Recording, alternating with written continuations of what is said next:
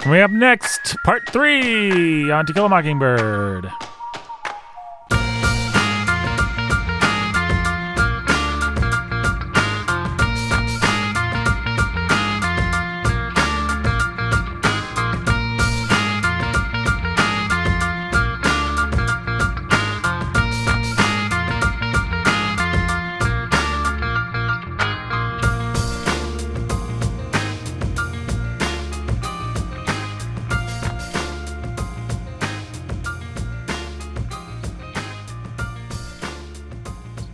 Hey, everybody, welcome to Kill a Mocking Is Mockingbird. this like a new game? I want to Mock. kill a Yeah. mockingbird. Yeah, we haven't done that yet. I was wondering No, whether we we would do haven't. that. Now we've done it. Mocking Mockingbird. Am I supposed to do something now? It's the Great Mockingbird song that I just made up. Somewhat derivative of the Village People, but I like to think I created it. I want to kill a mockingbird. Brendan is nodding. How would you describe Brendan's nod, Jake? Sartorial. Sartorial. Brandon has a sartorial nod. Yeah. Stabbed him right in the sartorial. That's right. You got me. the sartorial is bleeding. All right. I suppose I should introduce us. Maybe. Hopefully, the new listeners are gone. And Do we still have listeners after that Dada episode? oh, yeah, that came out. Absurdism. I think Godot got what he deserved, or, or Beckett, or whoever you want to say. That was a good episode. I like that episode. Which, uh, fun fact, folks no drink, no substance, no nothing on that episode. In case you were wondering, which my wife did, the answer is no. Actually, there wasn't. Wow. we wouldn't have been able to be that uh Lucidly. textually lucid You're absolutely right, Jake. And I could have said it better myself. We would not have been able to be that metatextually lucid. this episode however We'll see. we'll see. All right. I should really introduce us. There's Brandon. He's the scholar who's a baller of reading. There's Jake. He's the pastor who's a master of reading. Uh, guys, let's say our classic catchphrase. Which is Um, I'll text it to. Uh, I'll text it to both of you. You've both got your phones. So, three. uh, we'll do three, two, one, go.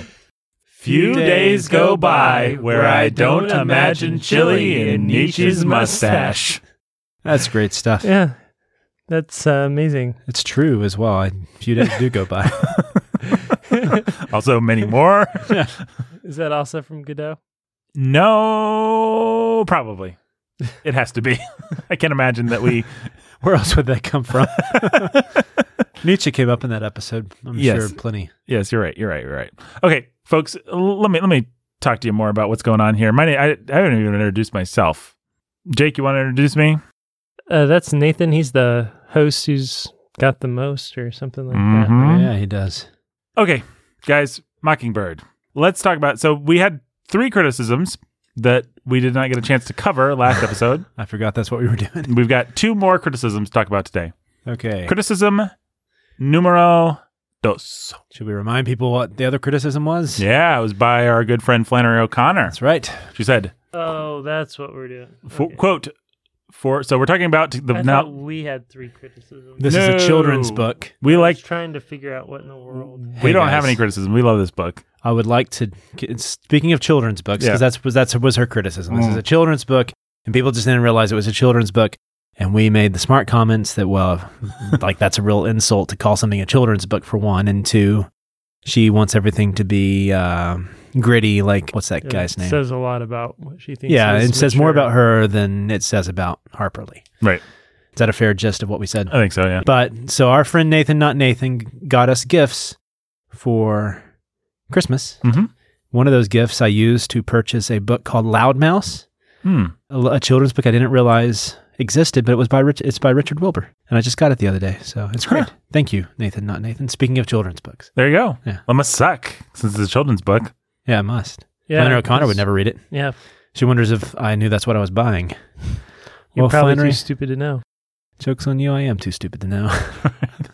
Does Loudmouth get dragged into the woods and shot at the end? Loudmouse. Oh, Loudmouse. Yeah, Does Loudmouth get dragged into the woods and shot at the He end does. Yeah, by the misfit? he does. There you go. Yep. Sounds like a great children's book. It's just a retelling of all of Flannery O'Connor's stories for children. Sounds horrifying. but now with animals. His house has a wooden leg, and his brother ends up drowning. All this, it's really fun stuff. See the misfit. See the misfit shoot. See the misfit shoot the boy. Uh, Loudmouth tries to scream, but he cannot because he's dead. uh, he has a loud mouth and he must scream. Uh, I'll give a million dollars to anybody that can gets that reference. Okay, Uh, I If- was this close. if you out there were going to get it, then Nathan owes you a million dollars. I guess I owe you a million dollars. I won't be delivering on that. Now, the second criticism. Are we ready for it? really, you're not going to deliver on that. No, Thanks for I'm not going to clearing- be delivering on Thanks that. for, for clarifying, Nathan. uh, Warhorn legal team is very relieved right now. Oh, they should be because disclaimer, it was a lie. All right. So, in 1966, couple years after the novel came out, a scholar named W.J. Stuckey. Oh, that sounds like a scholar for you. Never heard of him. It sounds like a brand of peanut butter. Famous books written by Lee Harper, one. Famous books written by W.J. Stuckey, zero. All right, we dealt with that argument. On to the next one. no, okay. So W.J. Stuckey. Mm-hmm. Never heard of him. Never heard of him. Impugned Lee. I am quoting from an article that I don't What'd you have- say? Impugned Lee? Impugned. Oh, impugned. Okay. Yeah. I didn't understand you either. Sorry. Impugned Lee for Mockingbird's mobilizing of the child's perspective in an adult's language, tagging it as a, quote, rhetorical trick. Whenever she gets into difficulties with one point of view, wrote Stuckey, she switches to the other. And I am quoting from not Stuckey, but from an article It's- about Stuckey that I don't remember where that article it's I- called style, and if you don't like to watch somebody dance on a tightrope, then fine, this book's not for you. But Don't don't, watch it. criticize it. We'll dance on your for- grave, W.J. Stuckey. That's what we're going to do. for yeah. being brilliant at what it is doing and how it's accomplishing it. For Yeah, you goodness should have. sake. you should have stuck to inventing the crustless peanut butter sandwich. That's what your name sounds like. W.J. Stuckey. Yeah. Pretty good brand of It is peanut butter. the- yeah, I think so, right? It's going to keep thinking. I must be hungry. Um, Well, it's Uh, got an S and an uck in it, so it's Smucker's Stucky. You know, oh, well, uh, there we go. Well, David Copperfield, Mm-hmm. parts of War and Peace. Uh huh. I I mean, you, the list goes on of authors who have written from an adult perspective, but about a childhood perspective as well. And having that sort of mixture of perspectives And is Tolstoy called. tells things from the perspective of a horse. For Yeah, goodness it's called. It's or a called. dog. It's called good third person indirect narration. Well, let me. s- I don't, don't know know, what this how much I'm person- going to be able to improve this argument, but let me try. Look, the School. only way to improve the argument is to say it's a cheap trick. And that's all he's trying to do is to say it's a cheap trick. But what exactly is he trying to criticize? She uses a rhetorical device and achieves an effect consistently with that rhetorical device. And I don't understand why it's a cheap trick. I- I think guess the it's actually implication very is- difficult to do. I think it is certainly to do well, and you, and I can certainly think of example. What is a good example of this done poorly? I can think of an example of it done extremely, and that would be a Christmas story, which I love the narration in a Christmas story. But Well- the, the guy's always like, "Here's my snide adult way of expressing what Ah. kids do." Not to. Okay, people, just fasten your safety belts. A- Here Amen. comes. No. not in a bad way, but you can still see how the adult perspective and the child it can be it can have overtones that can be unfortunate. Right. Because that was our whole criticism of Milne. We all loved Milne. We Mm. all love Winnie the Pooh. We love it. Yep. Mhm. But there were still those overtones that are a part of this guy snidely not really wanting to write children's stories. But you were gonna Well, I'm just trying to think of what's an example of it done. So, so you said Milne was a good example of it done poorly, or or well, not done. done poorly, but it's still where you could see some of the effect that might be a little negative. I personally, I'm not crazy about a Christmas story. Yeah, well, that's why I brought it up because Yeah. people's mileage may vary. I think a, a lot of people love it, but it is such an extreme example of the movie has one joke, and the joke is the guy's going to take a very silly kid thing, and Yeah. he's going to cast it in the most dramatic adult language, and then you're going to enjoy the Contrast. the contrast, the ironic contrast between the two. But one where it's done poorly, where the adult perspective through the eyes of a child. I bet we can think of a movie that's bad that does this, but Just come out and say that you don't like it. me? No. This, Oh, Stucky. yeah. Yes. Nathan. Come on. He's dead, probably. Sorry, W- WJ Stuck Stucky, if you're listening and you're not dead. All he's actually said is this book uses a rhetorical device that is a stylistic decision that I want to criticize. And so I'm going to call it a rhetorical trick instead of a rhetorical device because I don't like it. And uh, there's just really no Well, I guess if you wanted to give a sympathetic spin to the argument, well, I'm going to keep trying here.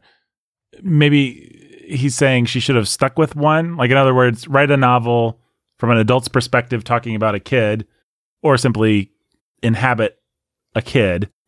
But there is, I guess, what he's saying is there's something manipulative or false or But we're cowardly. unfair about jumping between the two. It, it means No. you don't actually have to deal with the serious ramifications of things where you don't want to, but then Right. you can. cowardly. Yeah, you can kind of just pick and choose. So Yeah. Oh, here's a place where I don't actually want to say something about race. And so I'm going to jump into, oh, Scout's too Scout. stupid to get it right now. yeah. How cute!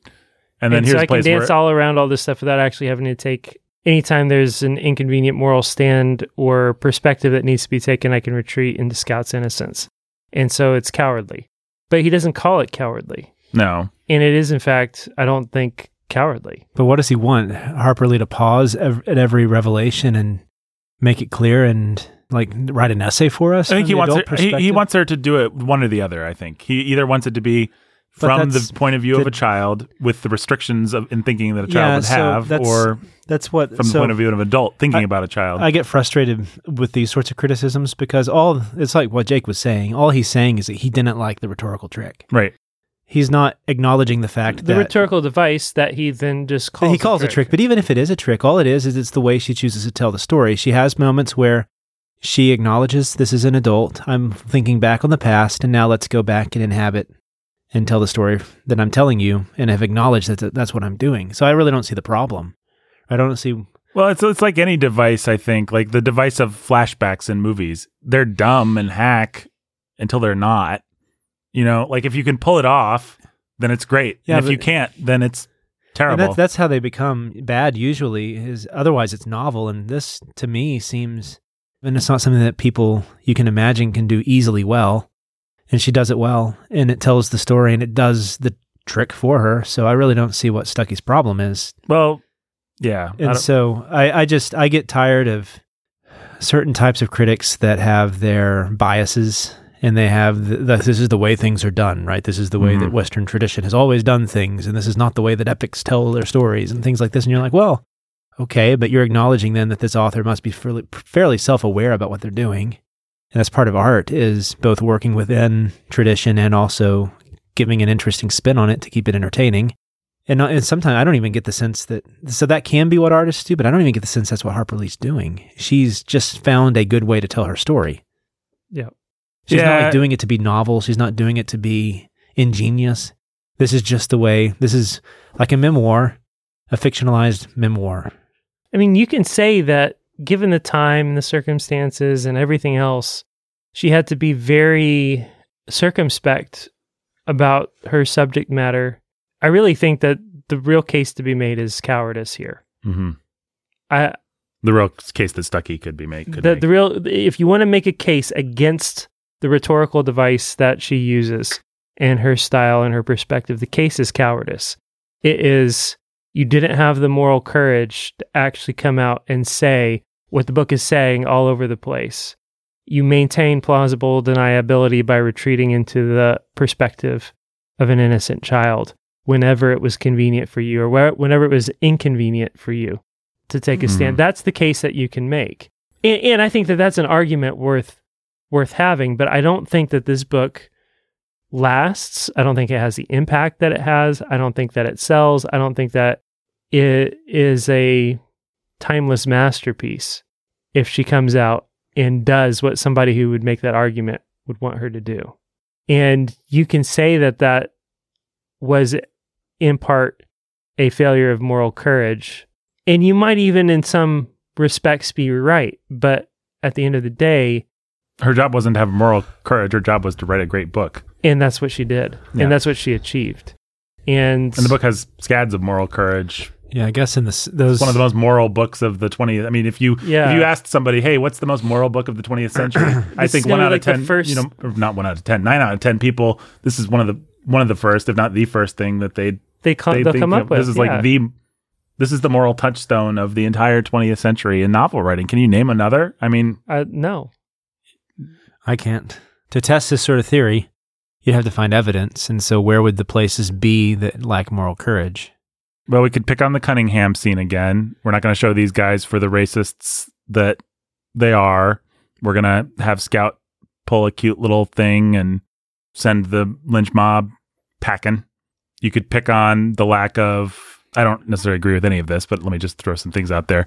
You could pick on the lack of representation, hashtag representation for Tom Robinson, for our main black character. Calpurnia You, well, okay. and Calpurnia's church, Calpurnia's people, and the pastor and the people that All of whom Bring are the only food. seen as deferential and Scouts Limited, childlike. Well, there is that one lady that asks her why she brought white children to the church. yeah, and is confrontational, and then she gets put in her place, and I'm with you guys. I'm just trying to make the argument here. No, yeah, I know, I know Um, what you, I know what you're doing. And as far as the Cunningham scene goes, I mean, Harper Lee lived in a small town, and she knew that there was more nuance. Th- So the l- liberals they Mhm. like to claim that there is no real good or evil. There's no bad or good. They're just people. Mm-hmm. right? Mm-hmm. Except in the case of white racists, and then suddenly they become the ultimate evil, the bad guy, the Sauron, right? And so all Harper Lee's acknowledging is that you can have people who would live normal, good lives still be racist. she even goes so far as to actually make the point out loud. Yeah. like to actually say you know she has that whole scene where they're talking about how evil the nazis are in the middle of all of this you remember hmm and it's a very sophisticated way of saying the nazis were people too guys Which isn't And- a popular sentiment these days. I think people actually want these bad guys to be dehumanized. mustache twirling dehumanized the one character that Mm-hmm. Absolutely. kind of works by progressive standards is Tom Yule because he is just a horrible daughter molesting murderer yeah of a jerk. But to have somebody like Mr. Cunningham be both sympathetic to Scout and to Atticus and a virulent racist that wants to lynch Tom Robinson, yeah she has been saying and then she goes so far as to explicitly say how different or at least pose the question how different are we from the nazis really mm-hmm. if we're willing to lynch Tom Robinson, if we're if we're willing to put him on to have a kangaroo court here and convict him of a crime we know he's not guilty of, how different are we from the Nazis? By the way, guys, uh, just a quick question, plot question. Was Tom Robinson murdered by the police? No, I think Tom actually Suicided? suicided. But a p- very possible reading is they just took care of the problem. Yes, that is a very possible reading. that is a possible reading. I've never read it that way. Me That's neither. possible I just reading. it just struck me this time. But I'm sorry, Jake. I interrupted the point you were making, or maybe you. No, I just- think I had finished it, Right. or more or less finished it. All I said or was saying was that she m- really makes clear that she wants to ask the question how how far off are we from the Nazis really? Right.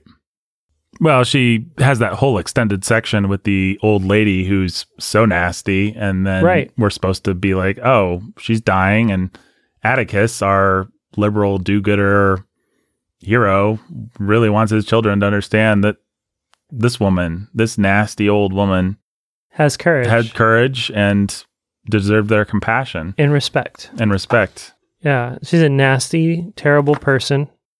She was in the middle of doing something courageous that made her that much more irritable and Atticus wanted them to see the virtue in the in the nasty person. Harper Lee paints a southern town full of good people who are all willing to do terrible things. but it's actually not a prop. It's not a popular point these days. I I, I think among a certain s- sort of person, like no, you Well- we just want to demonize the opposition, right? Right. You don't want to humanize the oh, you, opposition. people voted for Trump, they must be Nazis. Oh, people didn't vote for Trump, they must be the liberal socialists. socialist Illuminati that want to tear our country apart. Yeah. Well, let me go. Let, let me go back to Stuckey one more time before we get too far away from him. I would make the case, I think, because I was very aware of the levels of irony in this book, and I wasn't. It's not something that, as a teenager, when I read this book, I was really all that aware of at all. But the sophistication with which Harper Lee does her little tap dance is immense. I mean, she is operating on several levels at any given time and telling multiple stories and telling you things by not telling you things and making sly little jokes. And she does it with such s- masterful subtlety that you just never catch her doing it. You don't think about those rhetorical tricks. You don't think, Right. oh, now we're switching to an adult's perspective. Doing such a good job with the dramatic trick of irony that you don't even think of this book as ironic. You You wouldn't think of it as being sincere, but Yeah. it's dripping with sarcasm and satire. and double meanings and yeah, from the first page to the last. right. and you really don't think of it that way. So once you've said that, I will give Stucky this. Yeah, I think there's places where she wants to avoid talking about things. I also think But he didn't actually. s- well, I'll give our characterization of Stucky that. There's places where she wants to juke, where she wants to be like, "Oh, I just want to go there." If you're accusing, if you're saying that that's bad, then okay, I guess I get that. But I also think it's her right not to. I mean, if if if your standard is this novel must be the most cutting piece of social realism, then I guess it fails that. But if your standard is this must be a masterful novel, then I don't think it fails that. Every author has to make choices about what they want to emphasize and what they don't want to talk about. And she had a landmine to navigate, and she does it so well that you don't even think of it as a landmine for the most part. You just think, oh, that was a nice little stroll. Mhm. Mhm. So, yeah, she is switching narrative voices. She is employing devices to avoid talking about things. And she's doing a terrific job and she's to be commended for it. And it's a neat trick. And I just think so many authors would do it so much more poorly. The, Yeah, the whole no thing question. is you don't catch her doing it. You know, I mean, it's like when people say that book was manipulative. Every book is manipulative. Some books feel manipulative. That's the problem. Mhm. And so, oh, that music made me feel like the scene was supposed in the movie was supposed to be sad. Well, every sad scene has music like that, but you just didn't like this music because it did a bad job and drew attention to itself. Harper Lee never draws attention to herself. She's doing all these things so subtly that I mean, I almost want to say even if she is being cowardly, she's getting away with it. Yeah. Like she she earns the right by being so good at it. There's a way that you could read this book, a simplistic way of reading this book, where you just don't see the subtlety of her craft, or, or the subtlety of her craft is so lost on you that you really do think with Flannery O'Connor that it's just a silly child's book. And then I can understand somebody being critical of the style, but that person has no busy being, no business being a public critic of literature because what a fool. What an illiterate fool. There you go, WJ Stucky. There's a little rhetorical trick called insult. Served up nice and hot for you, Stucky.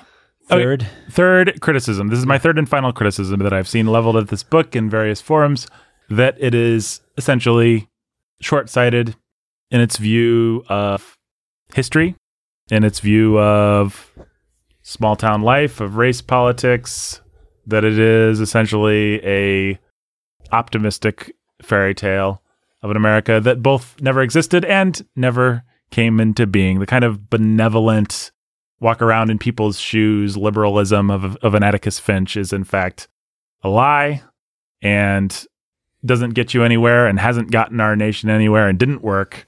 I mean, or we're treading into the territory of race politics here, which is not really where I mean for us to go. But I think we do have to. If, if ever there was a play, time for the book getting to go a little bit there, maybe Maybe it's in To Kill a Mockingbird. Here's here's what I want to say to that. Let's grant that all of those things are true. Let's just grant them all. What's wrong with a little bit of aspirational writing? What's what's wrong with something to inspire us to be better and to rise above ourselves? because it allows us, if I can play devil's advocate, as white people to pat ourselves on the back, say, actually, we'd be Attis- Atticus Finch. Actually, we'd be the people that supported Atticus. We'd be the judge. It doesn't. Forward, It doesn't yeah. actually force us to reckon with anything. It actually just tells a nice fairy tale.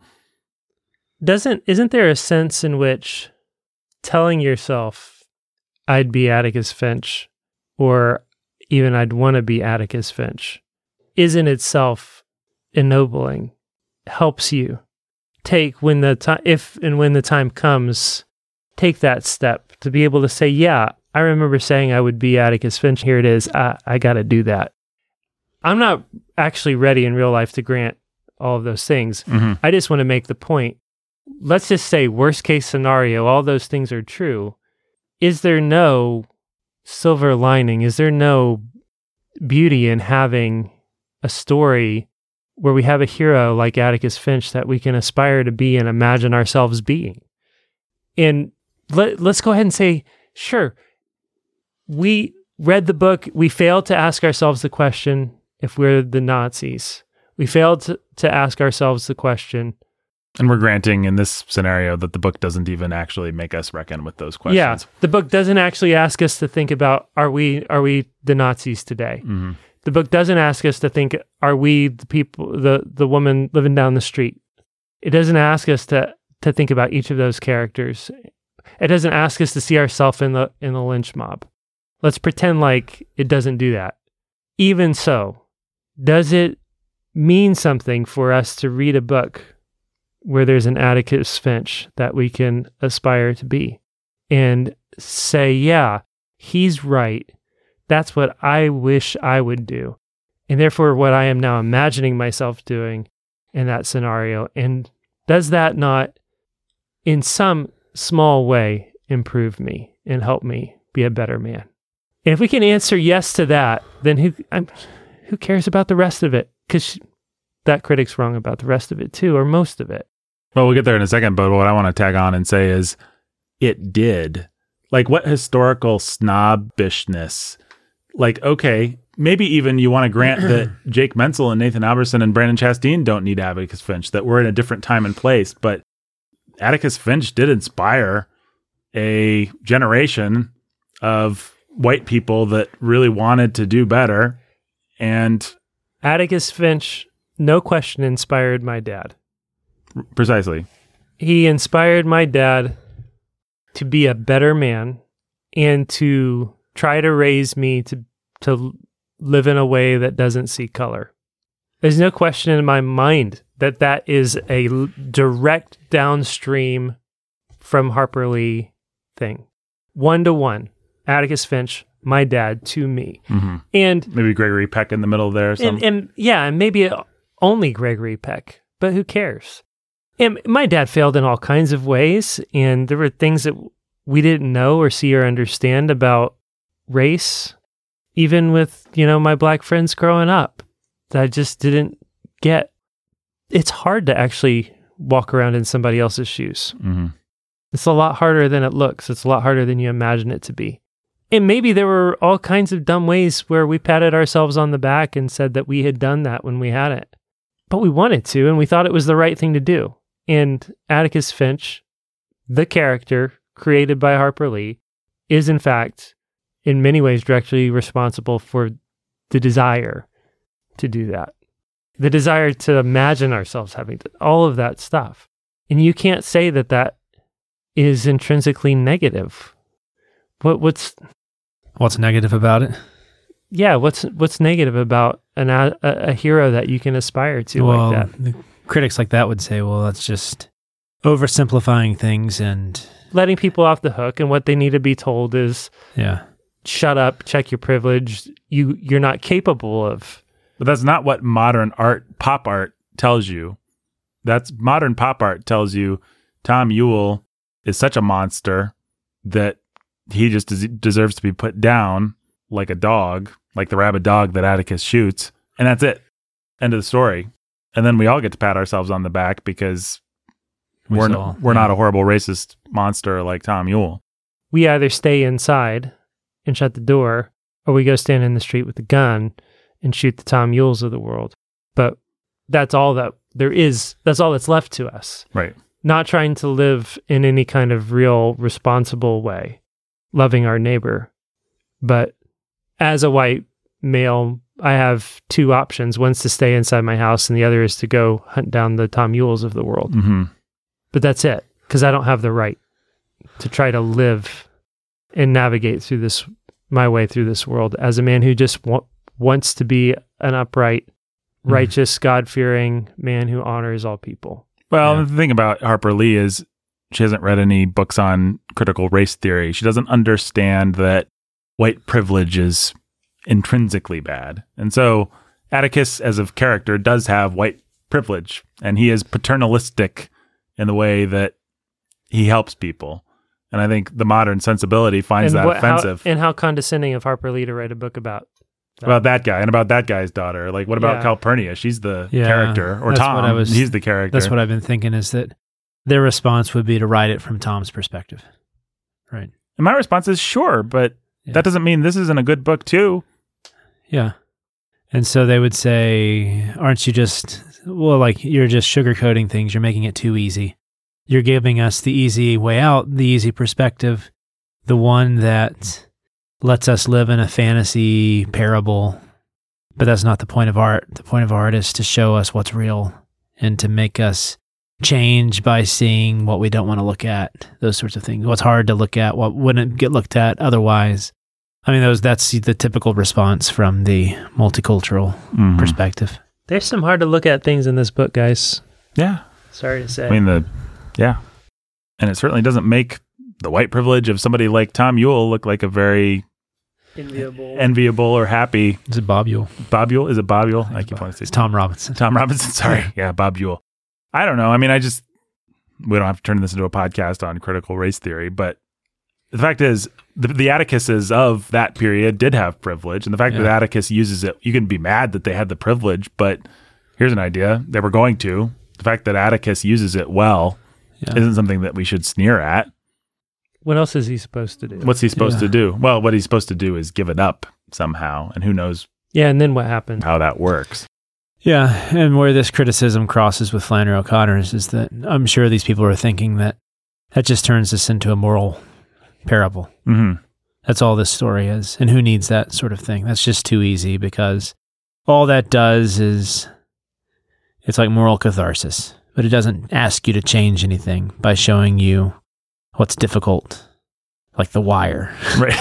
Right. I, don't know, I don't know what they would appeal if only to. to kill a mockingbird could be the wire. yeah, I don't know what they would look at like a as bird on a wire. yeah, as an Imagine- alternative. The HBO should really make To Kill a Mockingbird. We just need more Yeah. nudity and Yeah. sexual torture, Yeah, and so cocaine. Atticus Drugs. is just too easy. He's too unrealistic. He's too white. Mm-hmm. Well, Tom Robinson. It, we really sh- it should have just been about him. It should have been for him. Brandon, doesn't doesn't it dehumanize T- Tom Robinson actually, just in a metatextual way that we don't actually get anything from his point of view? That we just see him as this victim, this thing, the symbol. Dehumanize him. Yeah, isn't How the? Uh, so I'm not ta- saying that the characters dehumanize him. I'm saying that the text dehumanizes him by not I guess giving I'm him still- a voice. Because why would the nine year old girl go spend time with Tom Robinson? Well, then don't write it from her I perspective. guess I'm just I don't like lazy definitions, so I do, I still don't understand how the text is dehumanizing him. Because it's not making him a human. He's a symbol. He's a victim. He's a thing in the story. He's a plot point. He's not allowed any dimensionality. He's not allowed any character trait that doesn't isn't Well, directly I think that's involved actually with part of the. uh, the becoming of Atticus and of Finch. no, it's actually it's Uh, it's part of the effectiveness of this story that we only get to see what they would have seen of Tom, and yet it still works to make us realize the horror that's happening. Right? Does that make sense? We don't. We only see Tom through other people. Mhm. which is interesting. we Except see for him when through he his takes the wife. stand. Yeah, except when he s- takes a stand, but we see him through the way that the white community looks at him, the way that the black community looks at him, the way his wife looks at him. But we don't ever really get to know Tom, which is an interesting point. But I think it's more, I don't think it dehumanizes him at all. Here's here's the thing. Harper Lee wasn't above having Jem and Scout and Pillsbury, what's his name? Yeah. Dill. Dill. Go anywhere, do anything that the plot requires. She's very clever in the way that she covers her tracks, but basically they're just always where they need to be.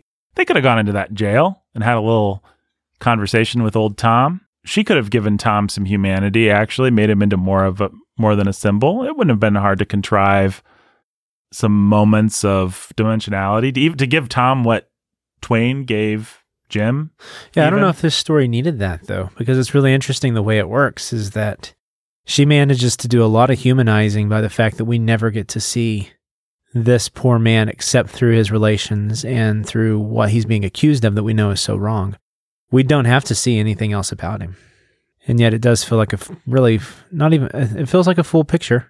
I hadn't thought of it that way before, but yeah, she doesn't feel like she has to give us a full portrait of Tom Robinson for him to still have well, I guess she has enough dignity to realize that we don't necessarily have to know all of someone's story to realize the injustice is being done to them. That that's part of it is that someone would demand that we have to humanize someone in that way to ever think of them as having an injustice perpetrated against them. That's pretty dehumanizing. Does that make sense? Mm-hmm.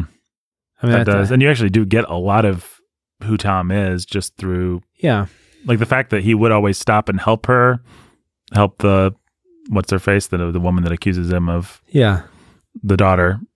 That both shows he was foolish and that he was a kind, compassionate guy. You actually learn all kinds of things about who Tom was. And in the end, this is not a book that is questioning whether or not we should value the black community. This book is assuming we should, and that the book is more a question of how do we deal with that as a white community and stop.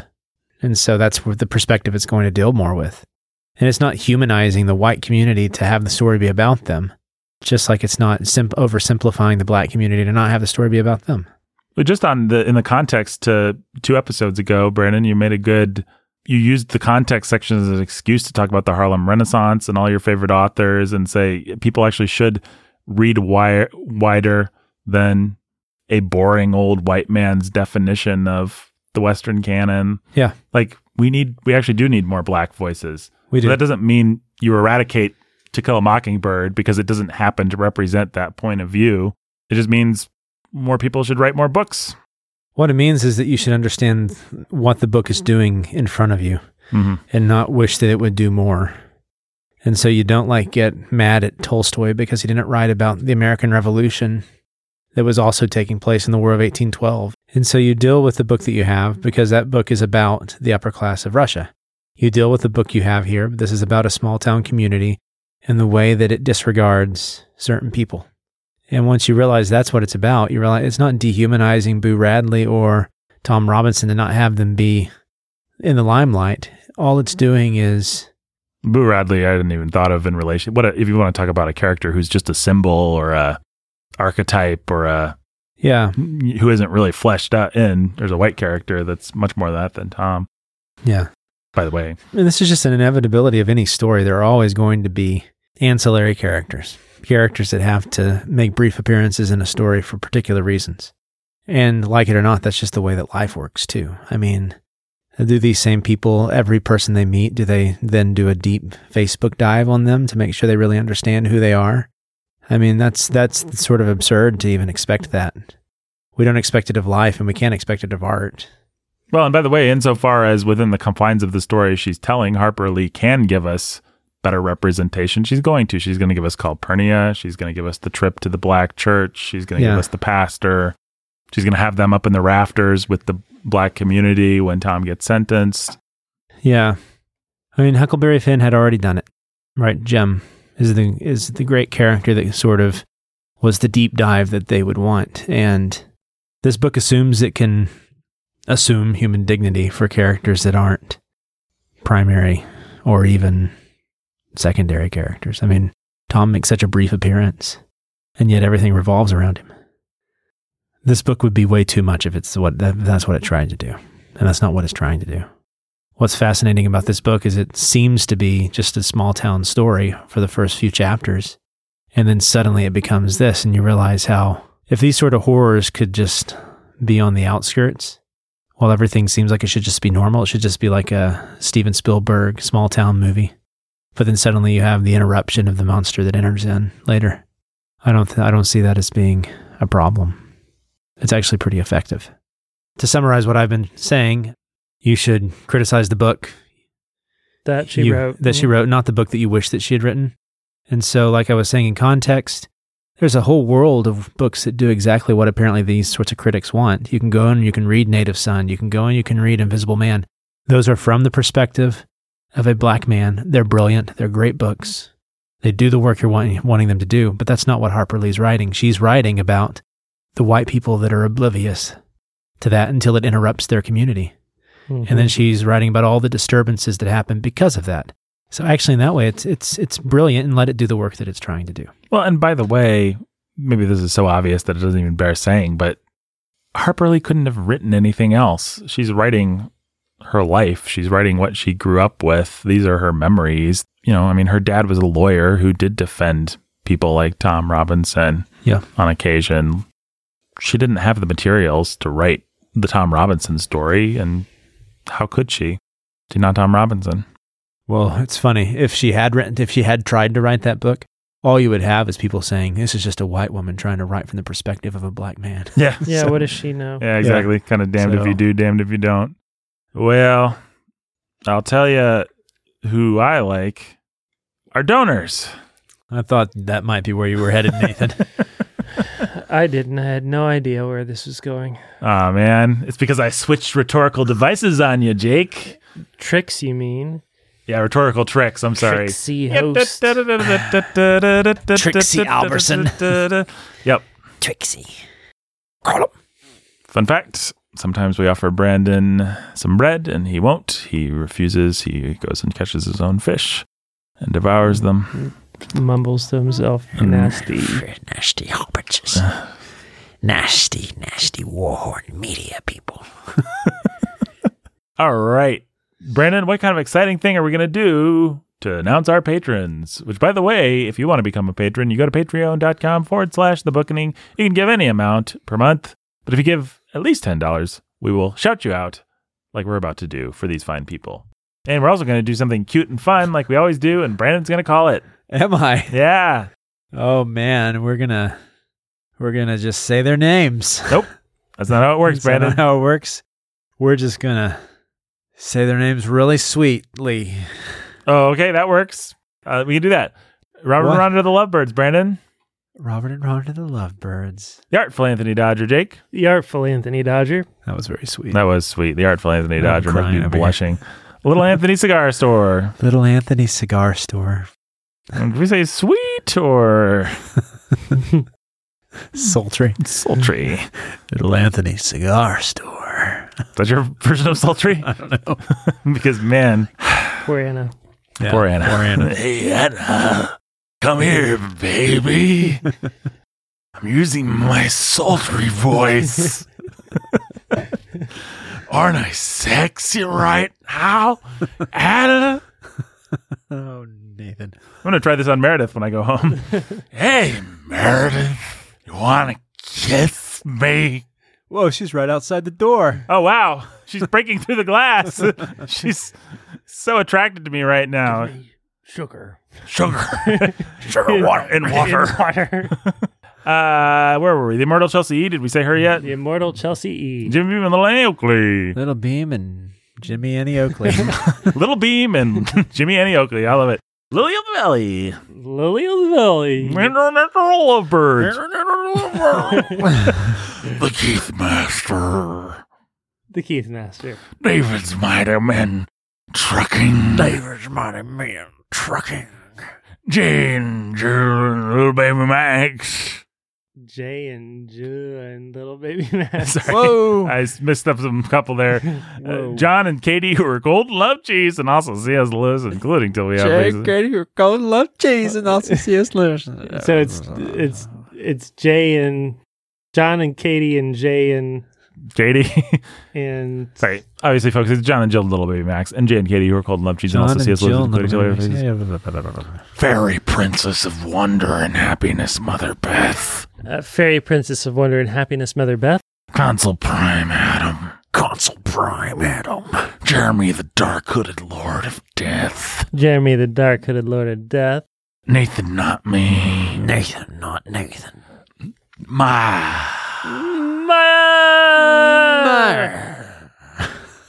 Ryan the Red Avenger. And Judith of the Ladies of Justice. Ryan the Red Avenger and Judith of the Ladies of Justice. Danny the Dude. Danny the Dude. This is all very sweet, guys. this is sweet. I'm glad we're fulfilling our the stipulation. Uh, DJ Sammy G, Benny Danny Tiberius, Eric and Catherine. Come on, guys. Catherine. we Yeah, need- yeah, we need yeah, a yeah. break. Professor and Lady X. Professor X. Lavender's green, Dylan, Dylan. Lavender's blue. Lavender's green, Dylan, Dylan. I love you too. Noah Constrictor. No, it Noah can Married Married Sheep, Sheep, the Very Sheep, Pretty the Maiden Very Oh, Chloe. Pretty Anthony who's cold and hates life, liberty, and the pursuit Anthony of who's cold and cheese. hates life, liberty, and the pursuit of pursuit cheese. of that cheese. Jujitsu Jeffrey, the Texas Ranger. Jujitsu Jujitsu Jeffrey, the Texas Ranger. Ranger. Leoparding Thomas. Leopard Leopard Con- Tank Thomas. Thomas. Uh, Midnight Ninja Ellen. Midnight Ninja Ellen. Ellen. What was that? I don't know, man. I'm riffing over here. What is okay, Queen Kangata. Queen, Queen Kong Kangata. Return of the Jedi. Return, Return of of the, the Jedi. Jedi. Hey, Lance Redford joined us. Wow. Jay up, of Rack guys? and Ruin. Jay, Jay Rack of Rack and Ruin. Ruin. And Timothy. Dang it all. And Can we Brandon just get through Chastain this? from The Ville. Wow. Hey, guys. uh, Jay of Rack and Ruin. Jay, Jay Rack, Rack and and Ruin. Ruin. Timothy the Rider at Dawn. Timothy, Timothy the Rider at Dawn. Eric and Kate the Camp Champ Kings. Or Eric- Norman Eric the and Kate Bees. the- Oh, Camp Champ. do they love those bees? Let me count the Mormon ways. love- I hate bees. Maddie, Maddie, Maddie. Yeah, Matt Lance is a battle. Uh, Madman. Relationship Madman. with Bees. Uh, sweet Jamie Sunshine. Sweet Jamie Jamie, Sunshine. Sunshine. Taylor the Keeper. Sorry, Taylor, not Taylor. I'm so sorry, Tyler. I meant Tyler. Tyler the Keeper of Eternal Darkness and Laura the Keeper of Eternal Light. Tyler, the Tyler, keeper, of keeper of eternal, eternal darkness, darkness, and Lower, and- the keeper of eternal light. Goldsteel Cody. What? Cold Steel Cody, I think it was. And Jacqueline the Librarian Barbarian. Jacqueline, the librarian barbarian. I'm glad you speak his language, Jake. Many long years forged in the trenches. Uh, John Bobadillo Who's Bomb Jake? Diggity. John Bobadilla, oh, Bob Diggity. Lance. And Captain Tennille, his mate. Captain Tennille and his Mate. his mate. And of course, Saxophone Alex. Ah, that's- saxophone, Alex. sax- saxophone Alex, huh? You- You got a jet, jetpack. You don't deliver the jetpacks, do you, saxophone Alex? Because We'll find out. Anyway, Anyway. for the price of twenty five dollars at Sound of Sanity, you can uh, be distributed in jetpacks. Saxophone Yeah, man. Alex. Sound of Sanity. Or, no, sorry, folks. Wrong Uh-oh. podcast. Lance really threw Uh-oh. me off there. That'd be my bad, Mr. Stone Huntington. Mr. Stone Huntington's not here. Nathan is here. He's a completely different person than Stone Huntington. Is Yeah. a Sure little, thing, li- Matthias. little bit of bit of a jerk, you know. uh, guys, Nathan is? the book. Who? Nathan? Not? Hey, it's an owl. Owl Moon. It's a good book. Anyways. Sorry, folks. that was a bad ending to the podcast, but I'm going to leave it in. Patreon.com forward slash the bookening.